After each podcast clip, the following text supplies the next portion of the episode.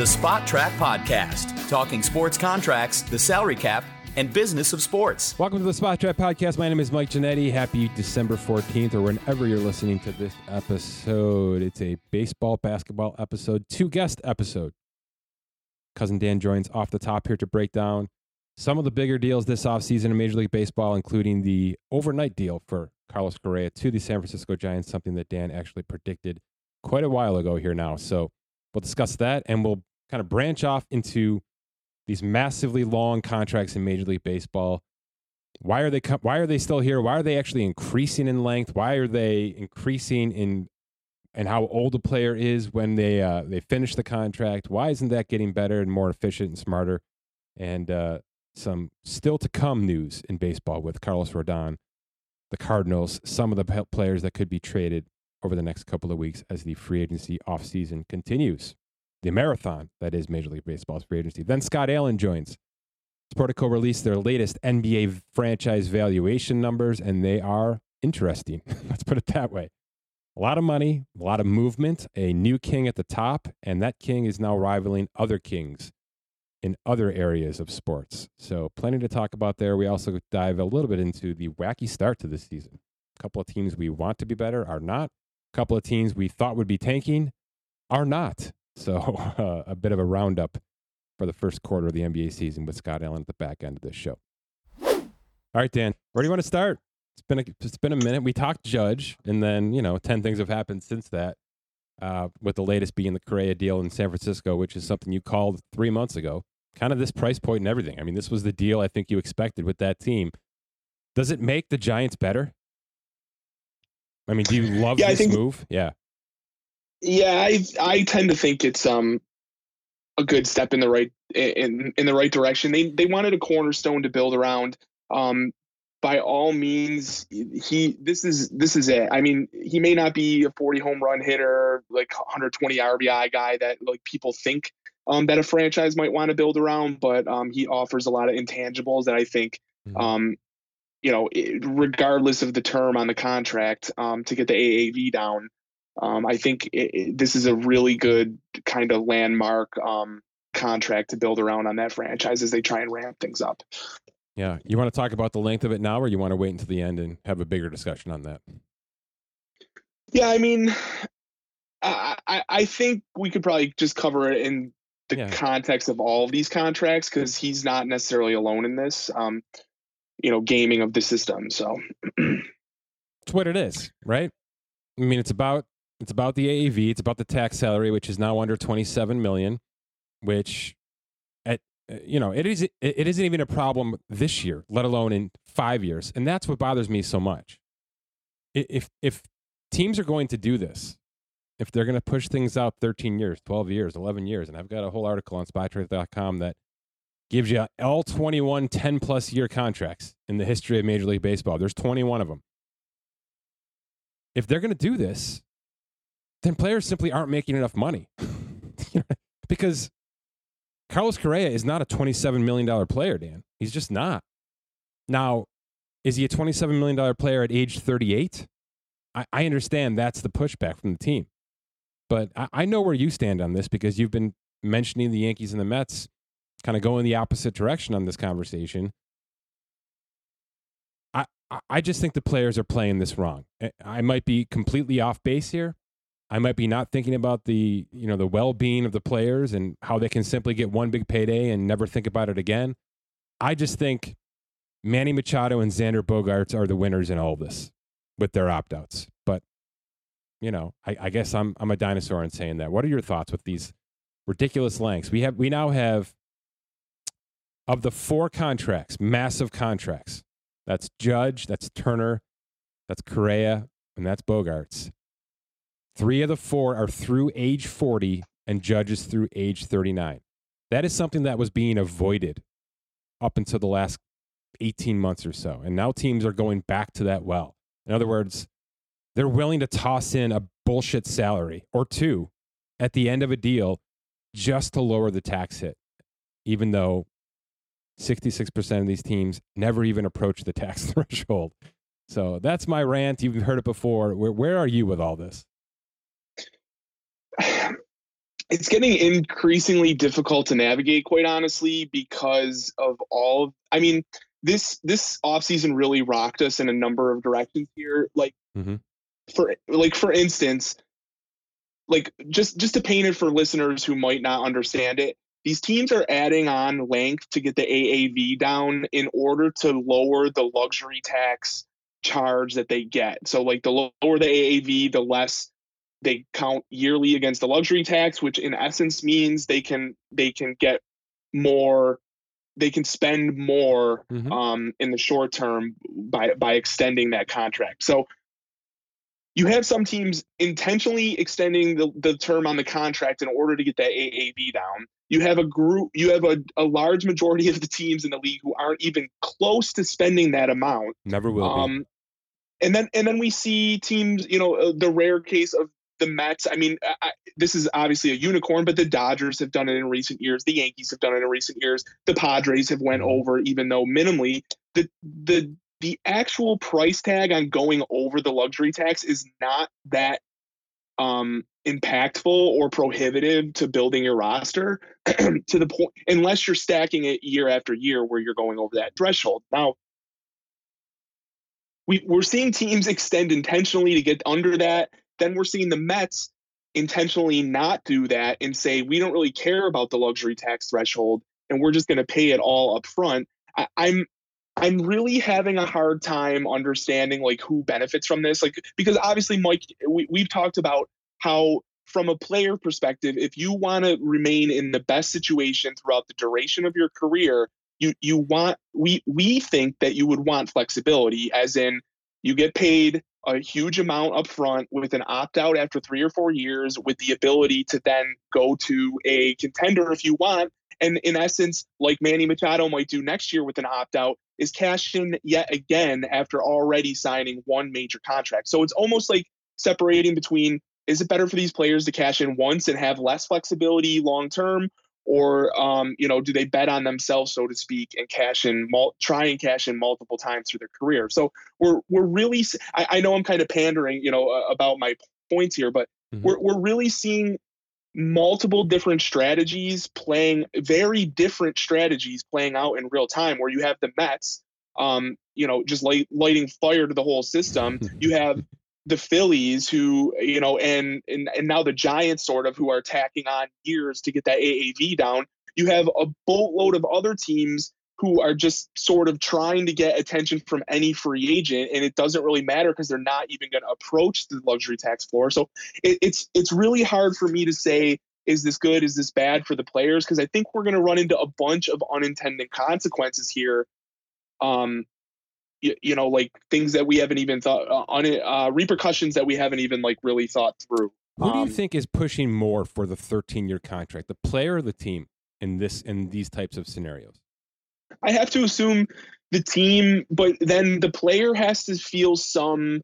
safety of just like like Carlos Correa has no opt outs, a no trade clause, right? So like if that gets to a point where that that contract is an anchor on that roster, they look to move him. They obviously have to go through him, and he can then um, you know, mm-hmm. determine if he wants to leave, if he wants to ride it out, if he wants to go to a contender. But the t- we've seen this play out where the team is basically held hostage. If they want to remove him, they have to give him to any team who is willing to take on the rest of that deal.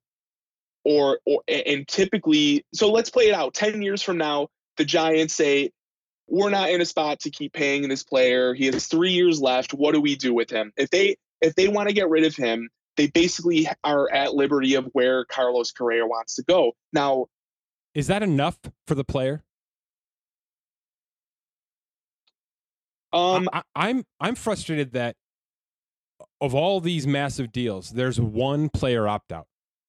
That's frustrating to me. In other words, they're taking that full no trade clause as their win. That that's how they have power here. And and you're you're laying it out, but do they really have power? Because we really haven't seen a baseball player step forward and say, Get me the hell out of here. We might soon, but we haven't yet. Not successfully. I guess Mookie Betts to some degree, but that was prior to the contract, right? But until that happens, what what what's the even purpose from the player's perspective of having that full no trade clause? Because basically what you're about to say is there's only going to be three teams that even you know even will take on Carlos Correa at three for 85 million remaining on his contract. So does it really matter what his full no trade clause is? He gets to pick one of three teams at that point. You know what I mean? E- yes, I guess I I'm just thinking it from the perspective of if he if he wants to ride out his career or he wants to go to contender, he then technically has the choice, and then the Gi- the Giants can't just ship him out to. Um, no, you're right. Tampa, right? Miami. Yeah, yeah, yeah, right. Because because they made the the best in theory offer. So I, I think there is value on that point, uh, you know, on that front from a player perspective. But yeah, there's a ton of competing interests here.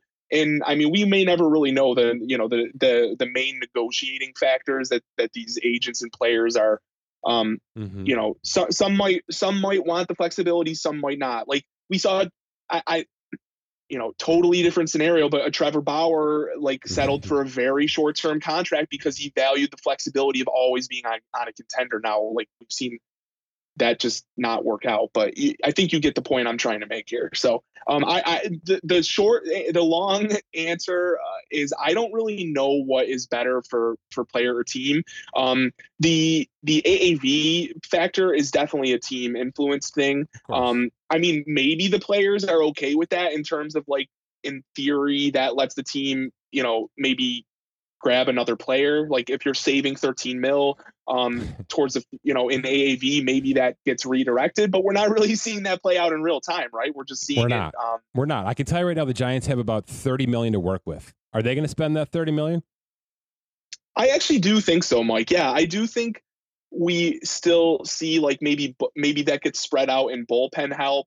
Um, mm-hmm. But I mean, they've actually had a pretty strong off season. Yeah. You know, despite despite not landing Judge, like that was sort of like a major thing. But this this Correa contract, I think, really like puts them into uh, a, tier of one of the best off seasons that we've seen here. So, um, yeah, it's it's very it's it's difficult to navigate, and and like another factor here is um, like everybody's reaction to almost every contract is wow, I can't believe this player got that that that contract. I mean, at at some point the market is the market and we have to just like I, am famous for this looking at everything and saying that's too long that's too much money. But really this is all just a product of players being underpaid for the first six years of you know the first six years of control. And then it, it's like thank you and then it's like owners have money eating a hole in their pocket and that they have to go overboard will, here. So we'll win the a, we'll win the first six years. You can win the last six years. That's how these deals work. That's how it is, right? We'll get some value out of you when you're actually playing baseball, and then when you're a, a bench warmer spitting seeds into the into the fence, you know we'll be way overpaying you, but we'll we'll have already won our World Series, even though I have an article on Spotrac.com that says not so fast. Go ahead. Well, no, no. I just I, it's it's all eh, it's all difficult. Uh, like I keep saying, it's all very difficult. Um, well, let me let me let me put it back this way. Will there ever be a point in time over the next? And I have to look because it's so long. I don't even know how much is left. Hold on. Will there be a point in time over the next nine seasons where Philadelphia looks at Bryce Harper and says, "Man, that just wasn't worth it"? No, I don't. Never, I right? actually don't. Never. No, I don't think so. Be, so that that I guess that's the other factor of these lo- long term deals is if you get that AAV down, it could quickly look like uh, an underpaid contract, right? But, like the Bryce Harper got the deal. World Series, Dan, too, is what I'm saying. Right, like right. The second Even you still, win that World Series inside this contract, and that's that's what I did with the article this morning. By the way, is uh, who's actually winning inside of these contracts? Is it just one sided that the team always gets the best value? Or is the second that the player wins the World Series, what happens? You know what I mean? Like, do, do we do we look at Bryce Harper as value now? I think you're about to say he basically is value, right? At twenty seven point five a year. Well, yeah, yeah, and I mean we can extrapolate this to like the Lindor contract for for two years now. You've said I you you've maintained you're really skeptical you ever see a shortstop contract beat that, and he just yeah. I mean the total is not like that much, but like he he surpassed it, and like the next guy in line will probably surpass that. So this is a long way of saying these like it's almost like the NFL when a quarterback signs a major contract and we go, holy cow, I can't believe that player signed that contract. And two years later, he looks like a tremendous value because the market has just exploded that much. I don't, I, I mean, I don't know. Is the market going to keep exploding year over year this much that like at what point does this con like do these contracts not look great right i, I don't know what the the answer is i'm sort of talking it's talking right. through it in real it's a it's a chicken and egg type scenario you know what i mean let's talk about these shortstops specific, specifically here. actually hang on let's stay on this real quick uh, yeah. because i do i do keep hearing everybody and and let's let's just put it out there the steve cohen met stuff is really exciting really really exciting but we're hearing all these people say, I want to see more owners doing this. I want to see more owners doing this. Well, really, the, under the current system, this can't happen, or uh, like it can't happen that way, or else we're just going to keep saying all these players are being overpaid, right? So now, like Dansby Swanson is mm-hmm. like, uh, what I guess what I'm trying to say is if every team was willing to just blow the doors off the luxury tax and not really care and and it, it's just going to become an arms race of outspending the next team. And all that means is that the fifth or sixth best player is going to get paid way more than they deserve to be, sort of like we see play out in the NBA. So, like, there's a I, I, while I'm on board with like teams like the Mets or you know formerly the Dodgers, Yankees, etc. Sure. Way spending over the the luxury tax. It it all, all we're gonna do is think increasingly think players are over players who hit free agency are overpaid under the current system because players are not paid in the first six years. Uh, am I am I am well, I making sense? I, I, spoke about this quite a bit in the last pod, and uh, let me put let me give you a, a real time example of what I want to see. Uh, number one, I hope somebody some team does what the Mets are doing like this every single year. It doesn't have to be the Mets. I hope one team identifies themselves as the gas pedal all the way to the floor year and let's just go. I, I, I think there's there's a there's a window for that every single offseason. Some team is going to be in that exact precise window, and we shouldn't let tax thresholds slow us down at, at any point in time because you mentioned it. The, the penalties are ridiculously small. And even when you think about what the Mets are doing, a $78 million penalty for what they're doing is still peanuts. It's still, it's still nothing. That's two players. What I want, Dan, what I would like to see this league do is I would like to see the Pittsburgh Pirates have to pay Bryan Reynolds 20 million a year right now. He's not worth 20 million a year, Dan. He's probably worth what? 15 max. But I would like to see them well, have to say, "All right, well look, he's obviously a cornerstone piece that we can build around. He's not a superstar, but and we want him here. And CBA rules say we have to spend X percentage over the next three years. This is a guy worth paying. Let's pay him. Versus, we're not going to win. We have no reason to spend money. Let's not pay him a dime more than we absolutely contractually have to based on what team control tells us. That's what I hate. I want there to be a point in time where every team has to look around and say, okay, we're not just going to gut this thing every three years, every four years, which is what the, the lower market teams are doing. Every four years, it's a start over from scratch. I want them to have to say, you're worth being paid. We're going to, we're going to pay you and we're going to use you as our percentage point salary floor payment, whatever it is. That's what I want, Dan. I don't I don't disagree with it. I think it's a great point. I, I don't know how they get there though. As we've talked about a million times, the the negotiations of like how we fix the system are so are so intertwined that I, I don't even know how so that's why we talk through this a lot that like the process of like what what does any of this actually mean for the player, for the team, for building in the future. Um but yeah, I think you did a good job of of laying my point out there is like we can't have every team doing no. this every single year but if there was one team or two teams you know because like if three or four teams were doing this is michael conforto then just getting 25 million dollars because a team has an out a left-handed bat outfield need and he's the only guy available on the market i mean that's probably where we would get to but then these like pre-arb players who are just absolutely smashing their value making a mill or two you know through their arbitration years are, are looking at that saying why am i ever going to sign. Any any extension before free agency when you know four or five billion dollars is getting spent every offseason from here on out. I mean, I, I don't I don't know the best way for teams to navigate this going forward, but I certainly don't think the answer is to have every team just exceeding the luxury tax or going crazy like this, or else we're just going to see the gap between the top 1% Yeah. and the rest of MLB players further divide. So, You mentioned the Lindor contract, and uh, if I reference things a little bit in comparison to these shortstop contracts that have hit, Lindor's deal only runs through age 37.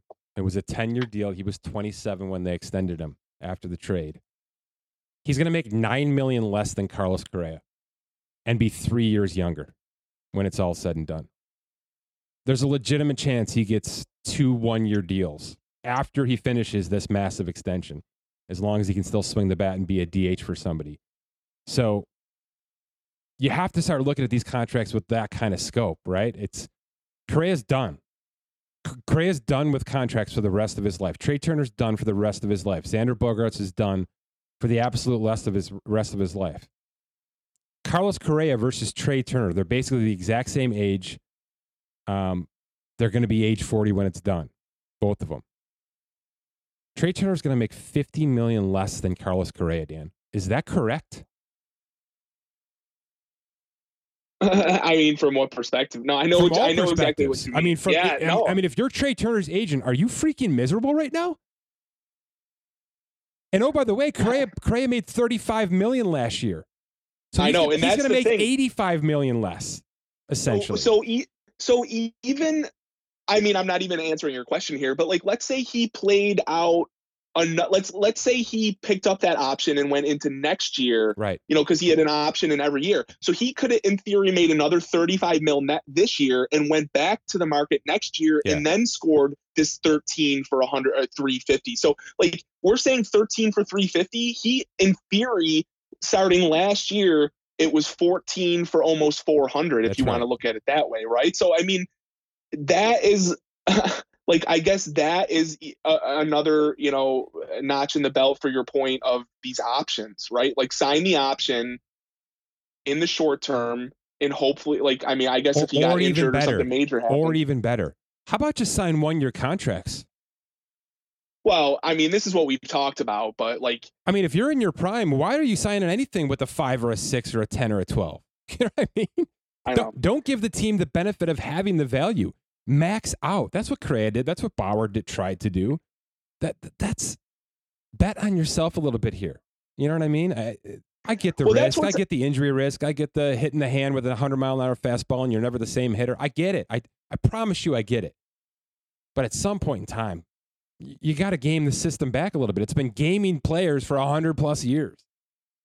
Well, right, and like, um, like I, I know Michael Harris signed his extension this year, his pre, you know, Yeah. his rookie season pre-arb extension this year before he was really solidified. But he he then goes on to to win Rookie of the Year, Right. right? We saw we saw what happened with Cody Bellinger. So let's hypothetically say Michael Harris falls off a cliff from here on out He's a genius. based on what he based on what he well no I, I don't even know that mike because based on what he did in his first year and like let's let's even say his second year he has a really uh, so two full years to start his career Mhm. and then he falls off a cliff the next years he has probably done enough in his first two years to gain i mean i mean cody bellinger has already made like fif- what almost 40 million dollars in his career just through arbitration so um i, I mean yeah the Cody Bellinger thing fell flat on his face. But all I'm trying to say is the ceiling, the current ceiling of Michael Harris's earning potential throughout the next five Right. years is way out, way out, way exceeds what he earned on that pre-arb deal. But as we've talked about, from a from a labor standpoint, I'm never going to crucify That's a player right. for taking the guaranteed millions of dollars. That's right. But Yeah, the, at some point, The problem for me, Dan, is that that deal allows itself to get past age 30. With the club options, he's going to be 32 when he hits the, the open market next. That's a problem for me. If he had made this, let's buy out my control plus two years of free agency, I, that's where these things have to land. He got hosed for about three extra seasons here, in my opinion, because the, the, the, the counterpoint then could have been he makes $55 million through age 28. He's 29 years old. They've bought out two years of free agency and pretty good value in arbitration if he's, you know, this kind of player. And then he gets to be Brandon Nimmo, who just went 162 at age 29. And he's not a power player. He's a five tool player, you know? So that that now exists. Brandon Brandon Nimmo now exists for those kind of players. That contract lives and breathes. You're you're correct and you're not correct in my opinion. I'm all for guys saying, let's punt on the team control crap. I'd rather have a nice round number, a signing bonus, all that good stuff. But you can't, you cannot get into age 30 anymore because look at what it did to Aaron Judge. It, uh, it really screwed with the negotiation process, the fact that he's going to be 30 years old. And, and, and clearly the Yankees didn't want to go to 40. They didn't get there. They stopped at 39, which I, I applaud them for. But there's a real, a real problem with the wild, wild west of these pre-arb extensions, in my opinion. They, they need to have some conformity. They need to look and smell right. Agents need to figure out that you cannot have a guy eh, getting into his 30s under team control. And that's what this is. This is expensive team control for Michael Harris. Yeah, exactly, exactly. And you did a better job of rounding that off. Um, I, would love fo- to be able focus, to say this yeah. guy gets 70, 70 million for control years and then gets to go 190, you know, based on Nimmo's contract. He's never going to get that in his life now. This is never going to happen because of the way he structured this. Um, right, and that and, and, to your point, the third the thirty thing is the is the main factor here. Yeah. Like comparatively, Michael Harris signed an eight year, seventy two million dollar contract. Cody Bellinger, any guesses as to his? Th- I just did the math. His three years of arbitration, what he earned in those three years. Oh, let's see. It ended up being well. He didn't get. Are you including this year as an arbitration year? Um, no his first three years. He was a Super Two guy. Right. So he he got punted out of this last year. So let's say thirty six. 61. What?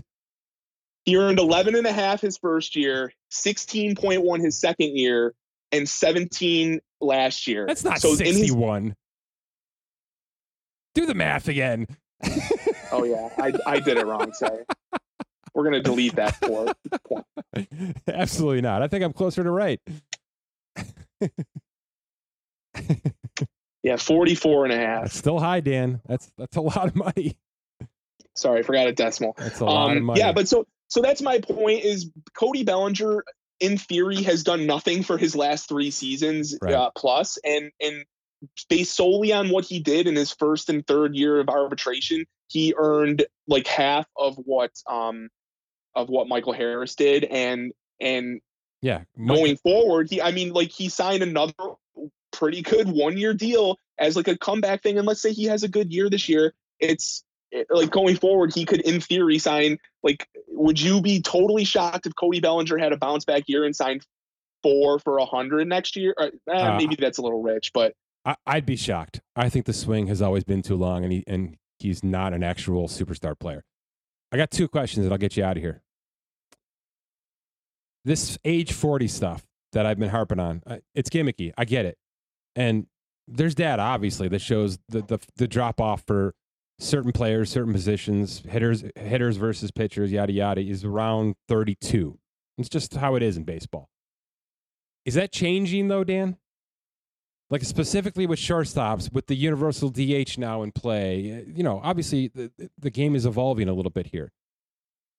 Do we actually think that some of these 10 plus year contracts can get to the finish line respectably, or is it still an absolute joke for two to three years?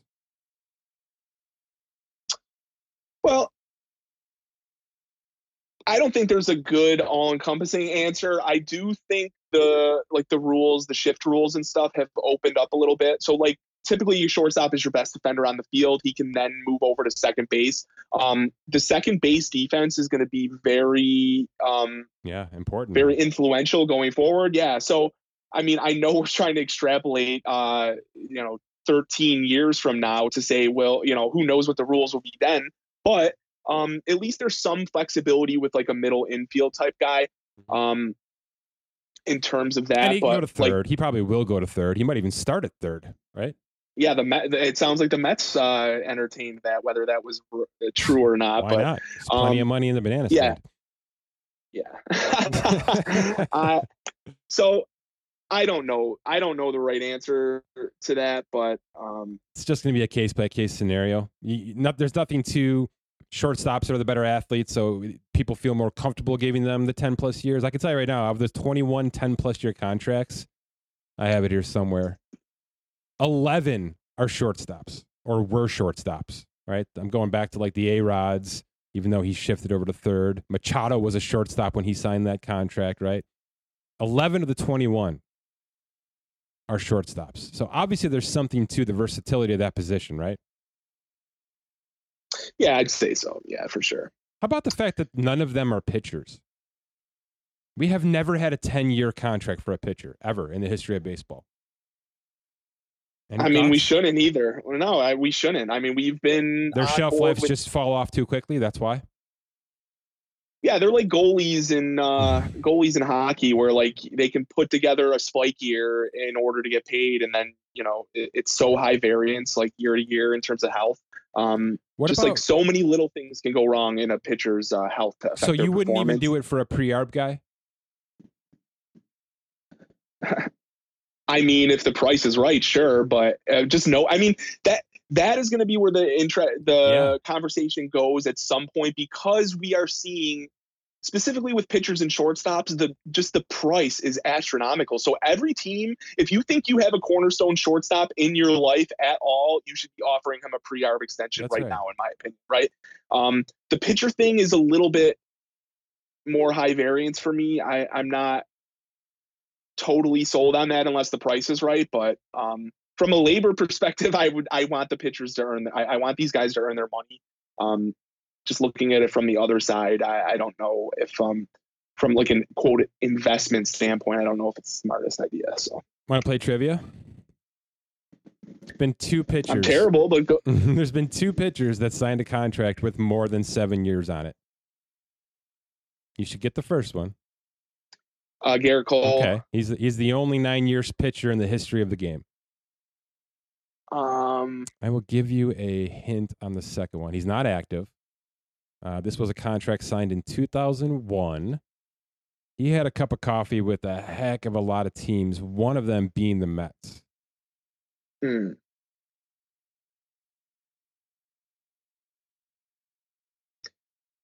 Um, my guess was going to be Felix Hernandez, but no, um, no, no, no.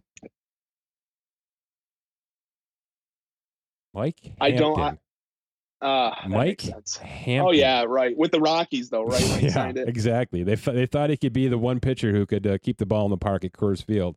That was not the case. Felix Hernandez had a seven-year contract. We had a lot of seven-year contracts, and I think we're about to get another one.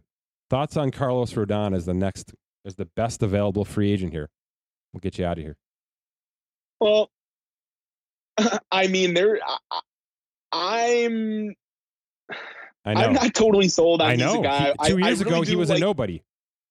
He was literally a non-tender, which is maybe one of the worst decision uh, front office decisions, like miscalculations of a player's value in uh, recent memory. He was non-tendered by the White Sox, um, signed by the uh, Giants, and sort of resurrected here. So, um, yeah, I I have major concerns. Like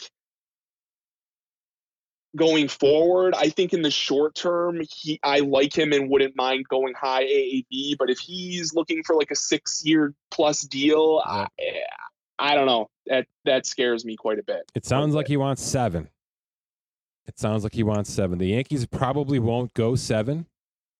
Um, because of the Gerrit Cole situation, they're probably looking a little bit more short term, maybe higher AAV, which is going to put them into that third tax tier. That's fine. Do you think the Giants end up with him? Do you think they bring him back now that they've landed Correa and they have a real need to round this roster out? Um, hmm. I, he's a candidate. I, I think my favorite in the house is probably the Cardinals at this point. Yeah. I I think they're just like waiting in the wings to make a major move. They didn't do the Sean Murphy thing and said they signed Willson Contreras. Um, I saw they deferred some Adam Wainwright money mm-hmm. and like they openly talked about um, like the 30 million they're, that, that they're getting from like the MLB sale of like their tracking uh, data. Like they, what I'm trying to say is the Cardinals have like advertised that they're going to spend more, and they're still like, I think it's like 20 they're quite a bit under the luxury tax sure. um even approaching it. So I, I, think there's a major move to be made. They really haven't done anything from a pitching perspective. They lost you know Jose Quintana who was there you know a trade di- deadline acquisition. But um that team is like ready to go in my opinion and they still need another pitcher. Now is it a big splash like rodon? I don't know but i think it'd be a really good fit there. Yeah. i i'm skeptical of the fit in yankee stadium. I mean not that i i shouldn't just paint a broad stroke that any lefty is going to struggle there but um, we've seen them bring in a number of left-handed pitchers in the past that we all thought were really good prior to their stint in new york. And then um, when they exited we thought they were like literally uh, no value pitchers. So um, I have some concerns if they're going to bring him in on a long term deal like that. Um, I'd be a little bit like more at ease if it's like a short term high AAV, but I, I, assume if that's the deal he settles on, then there will be multiple suitors in on that, like the Dodgers as well. So, um, Dodgers yeah, are definitely. I, I think in, the yeah. Cardinals are my favorite. Uh, okay, I, am going to piggyback. I also think the Cardinals are going to be a cr- crazy kind of come out of nowhere team because they have not been rumored there. They have about 55 million to burn right now, tax wise. And their biggest needs, I think you would agree, are shortstop and starting pitching. that they could easily drop a one-two punch here on Dansby Swanson and Carlos Rodon right now. Could they not? Yeah, yeah, for sure. Um, I if think, they're not in on, if they I, don't I also get believe Swanson, that they I, should do that. I think that's exactly the right push. They are in that window, in my opinion. That the, the division around them, the Brewers are certainly kind of stepping back a little bit, and even considering trading some of their aces. The Cubs are on the prowl, but I don't think either of us love them as a con, you know playoff contender this year. They're, they're not there yet. So why aren't the Cardinals kind of reading the room here a little bit more and and really diving into this thing? Well, you're definitely right on that. I think one of those two major moves gets done. Um, if they if they don't make a major move to the rotation, I could see um, them sort of just trying to get into the year, kicking the tires, seeing how good Wainwright is, if Jack Flaherty comes back healthy, mm-hmm. um, and maybe sort of assessing during the year and then attacking the trade market because they do have a very very strong system. Um, mm-hmm. We saw them unwilling to part with some of the higher end players in the Sean Murphy deal. Maybe those, like, maybe they have intentions for those guys in a separate, bigger uh, deal, or maybe they're just simply untouchable.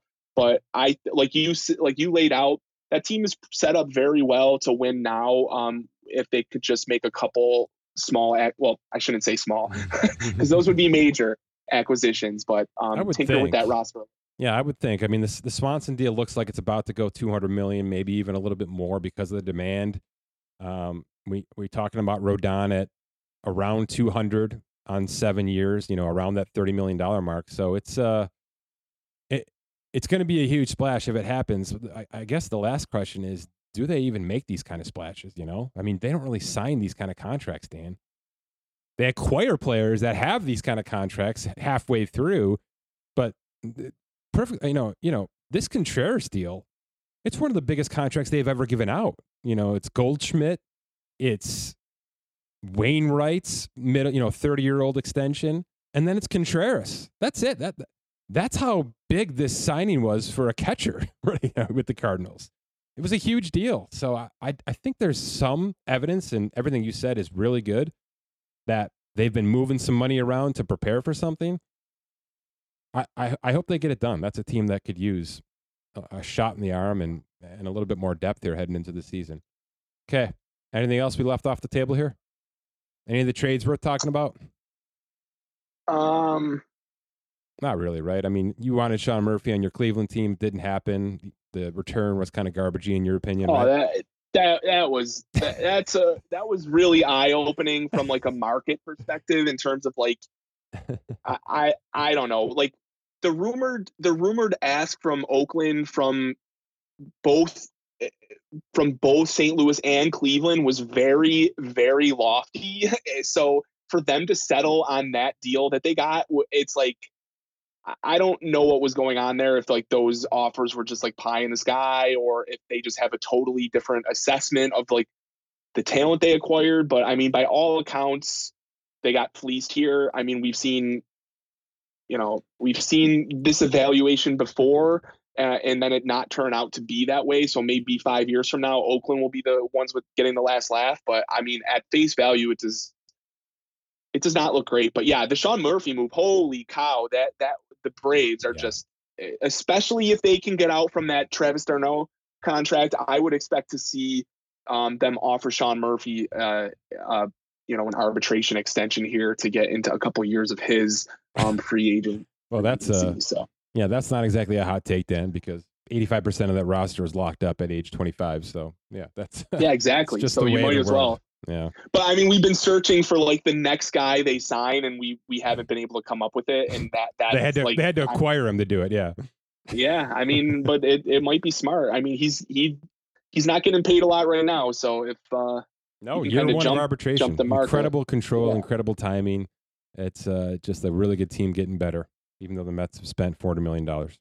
We'll see how it all unfolds. Yeah, so that, Go ahead. Yeah, so just to piggyback on that, then I mean, we've talked a lot about the Toronto Blue Jays uh, catchers as like yeah. the the next horizon on the market. I am sort of increasingly skeptical um, that they're going to move one of those guys at this point, unless uh, you know, if the market is that, then I don't, I don't, I don't know if they're going to be. Yeah, do you think there's a better chance guys, that so. d'Arnaud goes and maybe James McCann from the Mets go in in lieu of that if the prospects aren't going to be moving around too much? Yeah, that's that's probably a better assessment. Yeah, I, I just I, I guess like Sean Murphy was not some throw-in catcher, as you know. So like if Gabriel Moreno is going to be the guy to move, or if like mm-hmm. Alejandro Kirk is really on the market, like those are premier names. Like I doubt the Blue Jays would would get rid of them for a package even like similar to what Oakland got rid of Murphy for. So um yeah, I think uh some of the alternate alternative names would would come into play at that point. Good stuff. We'll talk to you soon, man. So, all right. Thanks, Mike. See you. Okay, so God, it's been a minute since we talked basketball. Honestly, basketball has deserved that. It's been, you know, it's not, most people don't start until Christmas. Um, and that's probably a good thing because if anybody's kind of looking at the standings for the first times right now, uh, I, I mean, you tell me, what are the three things right now in the NBA that people who haven't yet started watching should know because it's been kind of a weird start, right? Uh, yeah, very weird start. I mean, it, you can just a point to the Western Conference in itself, and if you were looking at the NBA standings for the first time and you saw the Pelicans and the Grizzlies and the Nuggets as one, two, and three, you're probably scratching your head wondering what year we're in because you probably wouldn't have expected it. Um, you know, sim- I guess to a the Eastern Conference is more chalk for the most part at the top. You know, we probably have expected, you know, the Celtics and Bucks to be at the top. Cavaliers might have shocked some people. Um, you know, Mitchell has really helped that team quite a bit. Brooklyn has really made a a turn for the better here in the last couple yeah. weeks. You know, they were below 500 and now they're quite a bit above 500. Um, yeah, but you got to go back to that Western Conference. Scott, you've got the the Trailblazers at five, the Kings at seven, the Jazz Utah at eight, eight, and you've got the yep. Mavs and Warriors nine and ten right now. That's going to change. Right. Obviously, that's why we're proceeding this conversation with it's still early and most people don't even care yet. But you know, you, you myself, you, Keith Smith, we're we're all starting to dive into this trade season stuff. And the way I read this right now is is is this is going to mean less movement, not more. Whenever I see this in baseball and I see bad teams hanging around, not, not so much, you know, dominating, and that's not what's happening here, but hanging around, it it dilutes the amount of players that become available at the trade deadline. More teams just kind of say, let's just ride this out. Right? Like the Utah, Utah Jazz at the beginning of the season probably had two or three of the best trade assets in the league. And now they're in the eighth seed. And Danny Ainge has to sit there and, and, look around and say, all right, do I buy one player and try to become a six seed? Do I sell and forfeit this season, even though we're holding our own? Or do we just kind of ride this out, try to sneak in, and then try to beat, you know, Memphis in round one or whatever it's going to be? Uh, you're going to have a lot of that. And it's really hard for front offices to, you know, look at their fan bases and say, sorry, we're we're good, but we're not good enough to keep spending this kind of money. We're going to sell two parts off. That's a really hard thing to do in a league that, as we're about to talk about, has a seven billion dollar team, right? I mean, it's really hard to do that. So, so I read this situation as a, it's interesting. B, it's going to make the trade deadline less interesting. Your thoughts on that? Yeah, I can see why you would think that. Um, you know, the expanded playoffs play in, they don't really constitute the play in as part of the playoffs, but having that those extra set of games mm-hmm. allows teams to, you know, sort of maybe think that they can slow play their process a bit of, yeah, we're going to get into the play in and have a chance We've acquired some assets, but we're going to shoot for even higher the next year. You know, Utah being in the eighth seed, you know, everyone thought they were just going to be tanking for Victor. And that's not the case because there are teams way worse in the league right now than them. So they really do have to assess which direction do we want to go? Are we going to be buyers because we actually have a team that is playing well? Or are we going to be sellers and may not, maybe not get all the way to the bottom, but give ourselves a chance with a higher lottery pick. So teams like that are mm-hmm. are going to have to assess. You know, Sacramento Kings, they've been pushing as much as they can. They're doing well. You know, they may be a team that buys to get one extra player on that team to help them get into the playoffs finally and, and go deep. Um, but this is the NBA. It's it's a long season. We've seen a lot of injuries to some key players. Um, you know, look at the Clippers. They're in the sixth seed. They're only three games behind first place, and right. Paul George and Kawhi Leonard have missed a handful of games, injury management, resting. You know, they've barely played any games together. Once they really kick it into gear, we may see them kick up the standings. So it, it yeah it's, it's going to be interesting. It's going to be interesting in the next month to see how things really ramp up getting closer to the trade deadline. I think we'll have some decent moves, but I don't think uh, there's going to be the blockbuster that we've had in years past. I don't. I don't think so, unless Golden State starts to figure things out right now. You know what I mean? Mm-hmm. If if if they're the ten seed, January fifteenth, they're exactly where they are right now, or at least hanging around that point. I, I have to imagine that somebody on that roster is going to move, and it may not be one of the young kids. You know, it may be a significant name. That's the only one I'm reading right. Even if Westbrook goes, and I don't think he's going to go at this point, I think it's going to be the Beverleys of the world that go off that Lakers roster. You can't even consider that a blockbuster because that's something that's been, you know, rumored to be happening for 18 months now. So I, I just I look around the league and we had a lot of extension worthy roster moves over the past six six months or so, and generally that doesn't lead to trade action. It's just it's cyclical. We know how this works, but I think the standings have a lot to do with it as well. All right, let's talk about these valuations from Sportico. It's kind of an annual tradition now. Um, everybody made money.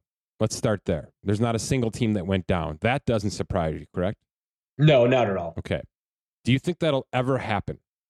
Will will there be a market that is so susceptible from a financial standpoint that if they are not a winning team, they could end up losing valuation points on a year to year basis?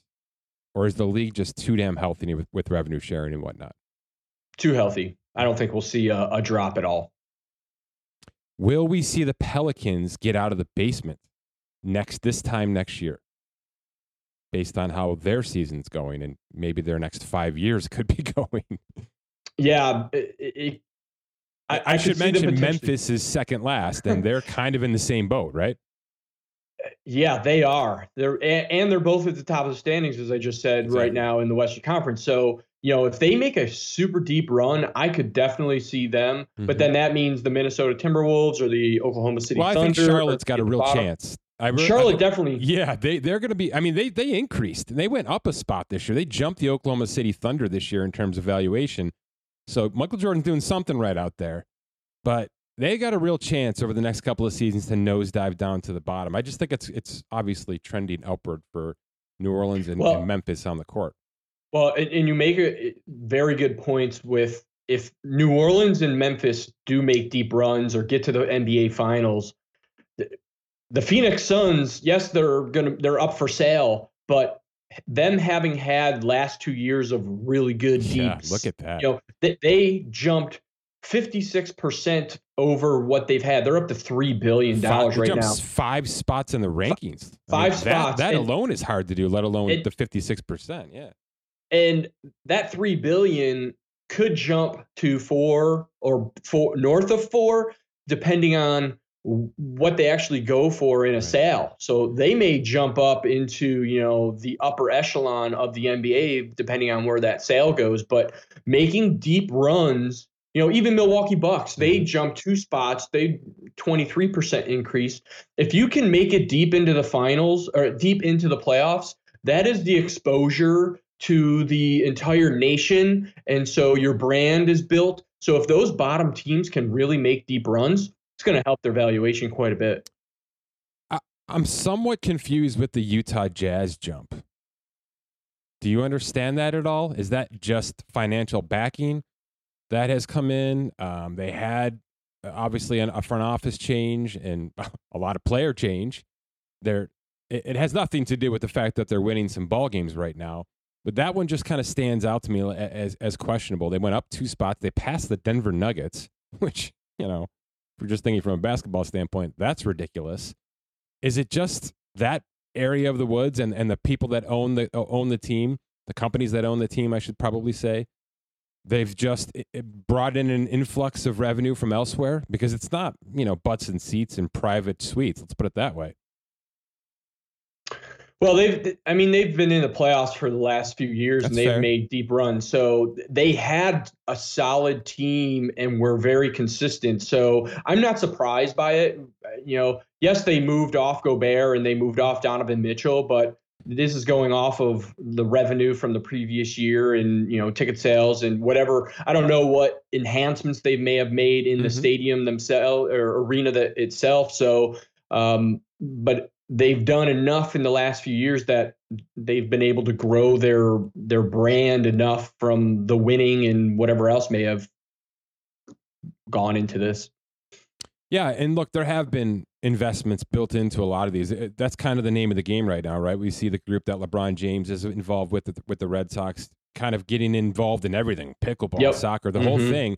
That's become a real thing, this SPAC world, and uh, I do believe that. I think I think the Utah situation is linked to the Warriors. So let's so that may be some trickle down effect, right? I think if the sports partners that invested in the Warriors and the 76ers uh, obviously did well in those regards. It's going to trickle down to the Kings and the Jazz. I think that's the that's the singular group there. Yeah, that, that's a good point because Right. if you sell piece some shares at a certain valuation, then you're saying our brand or our team, our franchise is worth this valuation. So you're already giving yourself a baseline. So if you do sell those shares, then you're just helping your valuation increase if you're selling them at a really good rate. Yeah, I mean, you're buying stock in a team, right? Yep. And if you're if you're thinking about it like a parlay, you know, I'm going to parlay the Warriors with the Kings. That's there's pretty good value in that. You know, the, the Kings are an up and coming team. They've made a couple of good drafts back to back. And obviously, the Warriors are something you can generally rely on, although not currently speaking in the standings. Um, but let's talk about the Warriors because um, it's really hard for the uber rich in these leagues to continue to pile it on on a year to year basis from a financial standpoint. But that's uh, that's exactly what the Warriors did here with this this last championship. Talk about the numbers with Golden State and why they are cl- clearly number one now. Oh yeah, they're seven point five six billion dollars according to Sportico, up twenty five percent from last year. They're the only team above seven billion dollars right now, and you know that's only going to continue to go up if they continue to make deep runs or you know championships or whatever it might be. Right. You know they they've pumped so much money into their their arena to make sure it was you know tech savvy and everything else. So they've done everything that they need to, including winning the championships, to continue to escalate their valuation. The article that coincides with these rankings, Scott, talks a little bit about what this Warriors franchise is doing. Um, basically, the return on investment from that arena has been ridiculous, and and and it was impacted by COVID too. So they're kind of a year and a half, two years behind where they wanted to be, obviously. But they are first in everything first in sponsorships, first in premium seats and suites, first in local TV ratings, right? They get the most eyeballs on them locally. And I'm, I'm guessing nationally, that's got to be up there as well. Um, and that's just, they're at the top of everything that matters financially speaking. And obviously, their gates, they're completely sold out every game. And their investment groups are, are absolutely massive, right? They are, uh, the, the way that Sportico references this, and I want to give Kurt Badenhausen uh, uh, his due here because he does great work with these. He did it at Forbes and now he's doing it for Sportico he's basically the, the way that the Warriors consider themselves, Scott, is Disney.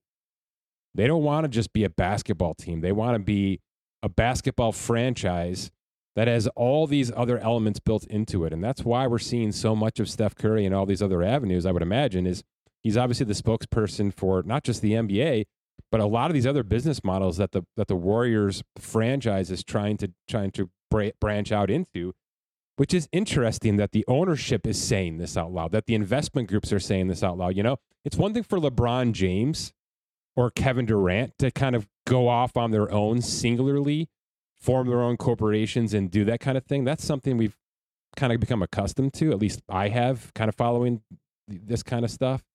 But to have the whole franchise say, yeah, we're not just a basketball franchise. We're gonna we're gonna be so much more than that. We want to be a multimedia company, and we want to be a sponsorship hub. And yeah, yeah, you know, that's that's a little bit brand new, don't you think? I, I, I mean, it's to consider yourself as a multifaceted corporation and not just you know a sports team. That's right. that's that's new, Scott. And by the way, it's a real testament to how healthy this league is because generally speaking, the margins are razor thin profit profit wise for a lot of these teams and a lot of these sports. How healthy are the Warriors that they're not even thinking about basketball money? They're thinking about money they can spend on other entities of their business, you know? Yeah, that's a great point because you have, you know, I, I believe they that ownership has uh what esports? And you see some of that with the Philadelphia 76ers I think their owners are into the esports and that kind of stuff. So you're right they're not just focused on a singular franchise. Their franchise is part of their portfolio. And so it just and it allows them to cross brand and promote within each other. Oh you're coming to the warriors. We have this other stuff too. Oh, you know? Mm-hmm. so it, it's going to be interesting in the next five to 10 years to see where ownership groups go or the branding of, you know, having an octopus tentacles of all these different facets, you know, like you mentioned with LeBron and the uh, Fenway Sports Group and right. all the different pieces that they have. And then they're selling off to go buy something new. So it's, it's definitely going to be interesting. The average franchise is worth three billion. The median of the of this list right now is about two point four billion. Uh, those numbers are way way up. I think it's yeah, it's a sixteen percent increase on average from last season alone. That's a bonkers number. Okay, if your if your sport is growing on average sixteen percent, that's that's saying something about where this sport is. So all the all the attention we've been giving it over the past five years, and obviously the mainstreams as well, it, it's worth it. This is why. This is why everybody's trying to get involved with the sport. This is why the NBA has been taking the most risks, right? After this implementation of, of a of an in-season tournament that's coming, that's going to change a lot. If it if it's successful, if it's popular, if it sells, if it brings more eyeballs and more revenue, more sponsorships, everybody everybody else is going to start doing this. You're going to start seeing this instead of all-star games and and you know, again, uh, this is the I think the league right now in America in terms of how to make a hell of a lot of money and become crazy popular from a player centric standpoint. It's really fascinating stuff. Yeah, the in season tournament was, uh, you know, they tried it out in WNBA, and now, like That's I said, right. they're going to be trying it. In, I'm glad you said in, it in the NBA. So you're right; they're not afraid to take chances, and on top of it, the media deal that could come. You know, they're they're just oozing money all over the place, and it's only going to make these franchise values go up. Especially, you know, Phoenix Suns are up for sale, and wh- whoever else, you know, if there's going to be parts of you know ownership pieces up for sale, it, it, it's there's money everywhere in the NBA right now. And by the way, the way that the NBA has adopted and links into the WNBA is also unprecedented and should also be commended um, because the WNBA has, has been prospering now for 25 plus years. Those valuations are increasing. I think Sportico is currently working on those kind of valuations now, which is good. That's been a long time coming. But it's another point to be made, Scott, that w- women's sports is not lost in this sport either. All right, it, it's a big part of it. The college aspect is is growing, has been growing for a long time, and I think the WNBA is successful at this point. Would you agree with that? I would agree with that. Yes. Yeah. I mean, obviously the numbers are very, very different, but you know, you're starting from a, a, much lower point right now in women's sports, and I think the WNBA is profitable and successful in its own right, and that's in part because of the NBA's inclusion and financial backing, in part because they uh, some a lot of people just flat out jump ship from the NBA to help facilitate and run the WNBA. I'm not giving you know the NBA all the credit here. There's a lot that the women themselves have done to promote that sport, but you know they needed that crutch out of out of the gate. They got it. They've it's remained there, and at some point they're going to be able to break away and, and be their own entity, and that's really commendable. Yeah, absolutely. Another piece that the NBA has is, you know, the G League, and that's continuing to grow. They've got their G League Ignite, which is, you know, we've got a handful of players that have come up through that system that are names in the NBA.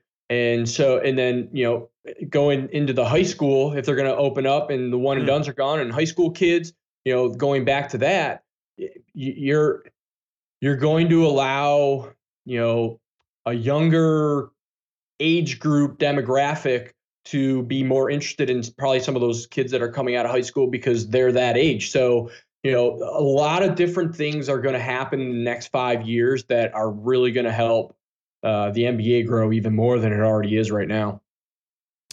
You mentioned the Suns at three billion, um, which is about the league average. It's exactly the league average, actually. There's been offers, there's been bids.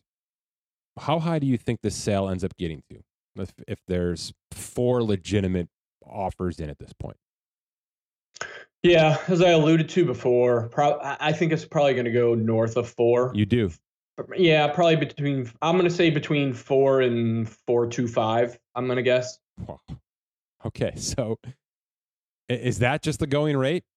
Is that just where we are? If the baseline valuation on a team is is X, it's going to be X plus 1 billion or so is, is the actual buying price?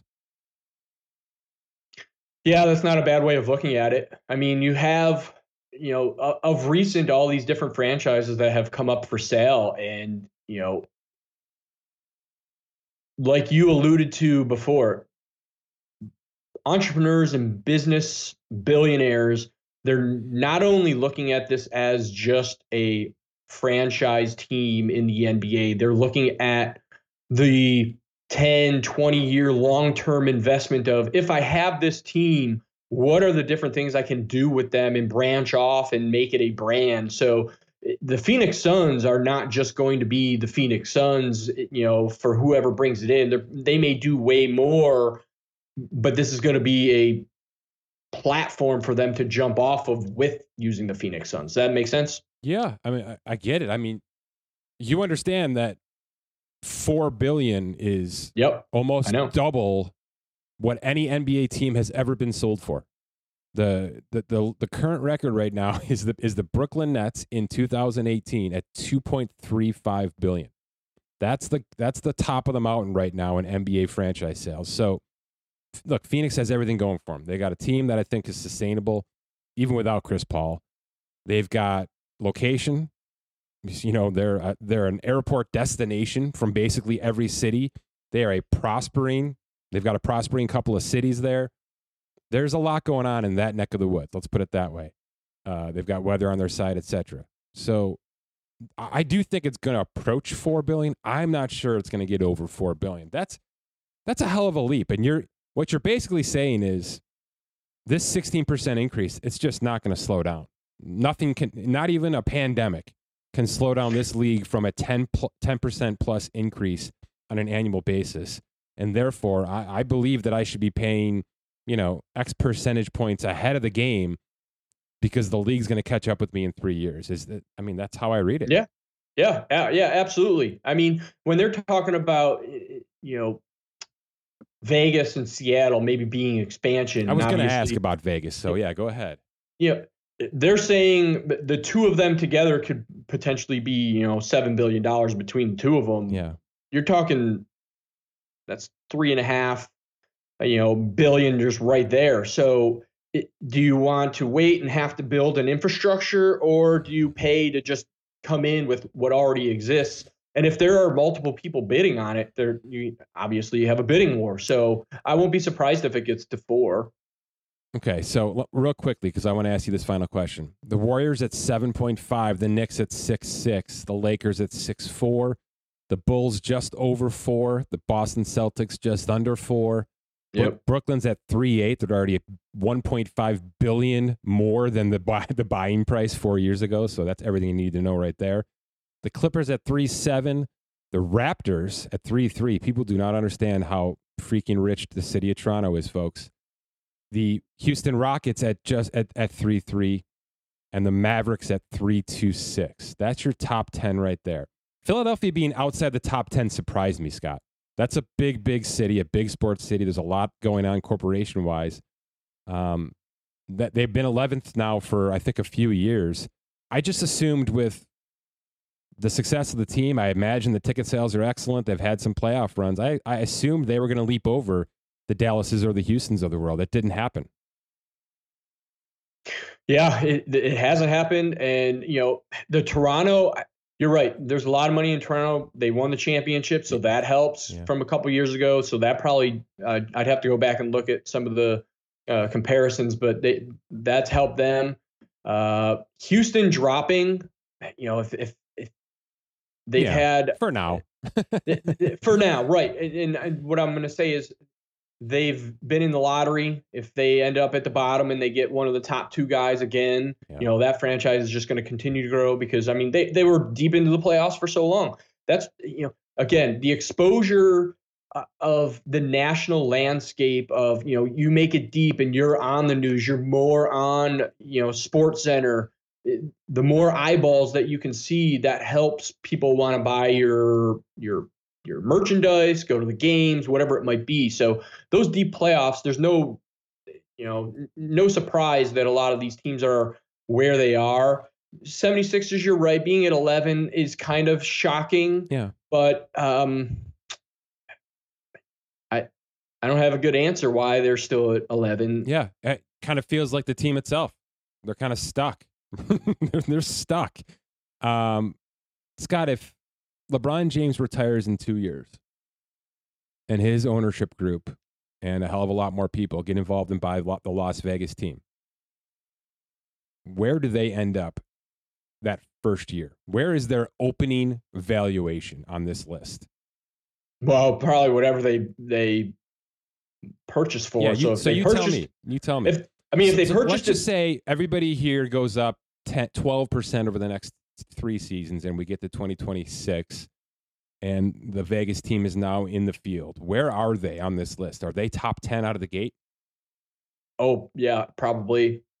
Or very close to. I mean, if they sell, if they are, you know, three and a half to four, they're going to be close to that top four because all these obviously in two, three years are going to continue to go up too. But yeah, they're going to be up there because that's going to be the starting point. That's what you bought them for. So that's what they're worth. Yeah, but is it sustainable? You know, it's also remember this is like a stock. Is it sustainable at that price? Are they going to actually, you know, how much does winning actually factor into factor into this? You know, the New Orleans Pelicans have a hell of a lot, hell of a lot of marketability right now, and they're maybe the best team in the West, give or take, and they're at the bottom of this list. So proximity certainly matters. Winning absolutely matters. That's why some of these teams like Milwaukee are in the middle of the pack. But you know, uh, if they just become an average team in Vegas, but they're still in Vegas, are they just consistently, I guess, above the fold, above half forever because of the proximity of Las Vegas? I'm going to say yes. Yeah, I think that's right. Mm-hmm. I got one more point to make. The Warriors' valuation is 7.56 billion. According to Sportico, the same company, the Dallas Cowboys were 7.64 million this year. Right. They're coming for him, Scott. They are. This is going to be And a the real Yankees story. are- Jerry Jones is going The to Yankees are close this. too, right? Yeah, actually, I got to look that up. I forgot. So let's do that. All right. Are the Yankees higher or lower than the Warriors right now, Scott? They're lower. They're just over seven billion right now. Okay. There you go.